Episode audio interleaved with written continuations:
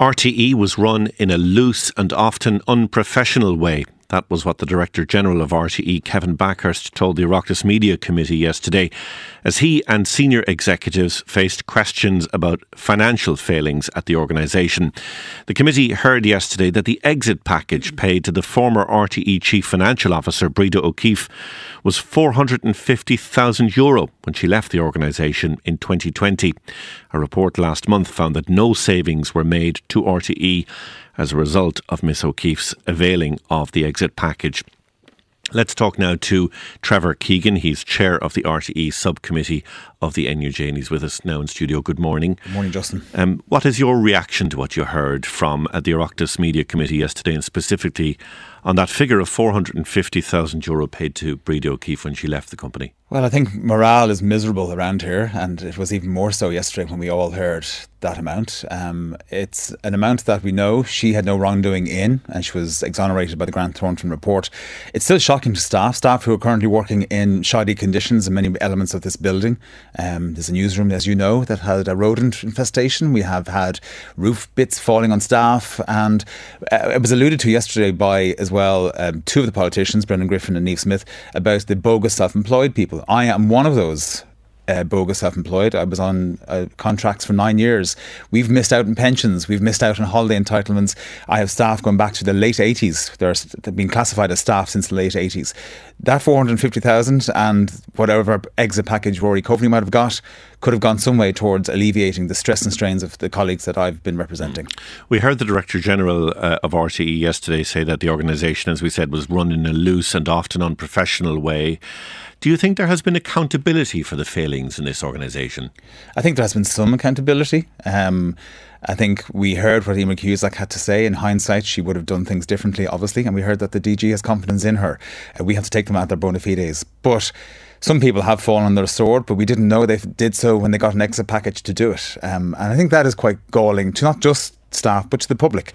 Um, and they see very little change. And we have been told change is coming and constantly reassured that it is happening, but it is happening at a snail like pace. So, uh, when you say people see there has been very little change, I mean, do you think that there needs to be further accountability? Do you think there needs to be further changes, perhaps in personnel?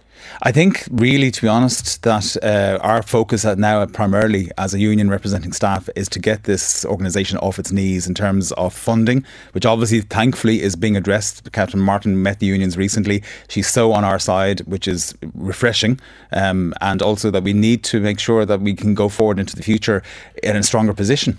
Would you like to see RTE publish the details of the other exit packages, including the package paid to the former Director of Strategy, Rory Coveney, who was responsible for Toy Show the Musical? Well, uh, you know, we get that the DG is saying he's hamstrung by legalities, but he was saying that yesterday in relation to Breda's figure, and then he lobbed it out into the open space. So I think, yes, from um, our point of view, transparency is key and they need to go back to the drawing board if they have so-called legal issues they need to investigate them further and see can they expedite this transparency which they've touted for so long there is another round of, of redundancies coming soon. what questions do you have about that process? We have a, we probably can't get into them at this stage of the morning. We wouldn't have enough time. We'd be here till a quarter to nine. Um, really, we have so many questions to ask. We have very little information still. The latest we've been told for the initial 40 redundancies that they're planning to get from hopefully people who are on over 100,000. If these people want to exit on such a nice wage, I would, would, be a little bit doubtful. But they've only got that with the department at the moment, and they're only at that stage in the process. We were told it was going to happen early in the new year. We're probably not likely to see much in more information on it until at least April. As a union leader in this organisation, do you have confidence that the, the, the, company is being properly run now? Do you, do you accept the assurances from Kevin Bakhurst um, that what happened in the past can't happen again? I think everybody is going to be overly cautious on their watch, basically, and that is no bad thing. Uh, due diligence will be probably adhered to to the letter of the law. Um, I hope going forward it doesn't stymie creativity to a degree. I mean, there was talk yesterday about we shouldn't be doing uh, certain public events like the Folk Awards, say, for instance, or things that are ticketed. I think they're still part of our remit and they should still be done. Certainly nothing on such a large, grandiose scale as the musical will ever happen again, hopefully. Um, and I still think yeah, a lot is being done. Kevin, we have had a good working relationship with him. He has engaged with us actively and uh, he does have an open door policy, which is to be welcomed. It certainly wasn't a thing of the past. Trevor Keegan, Chair of the RTE Subcommittee of the NUJ.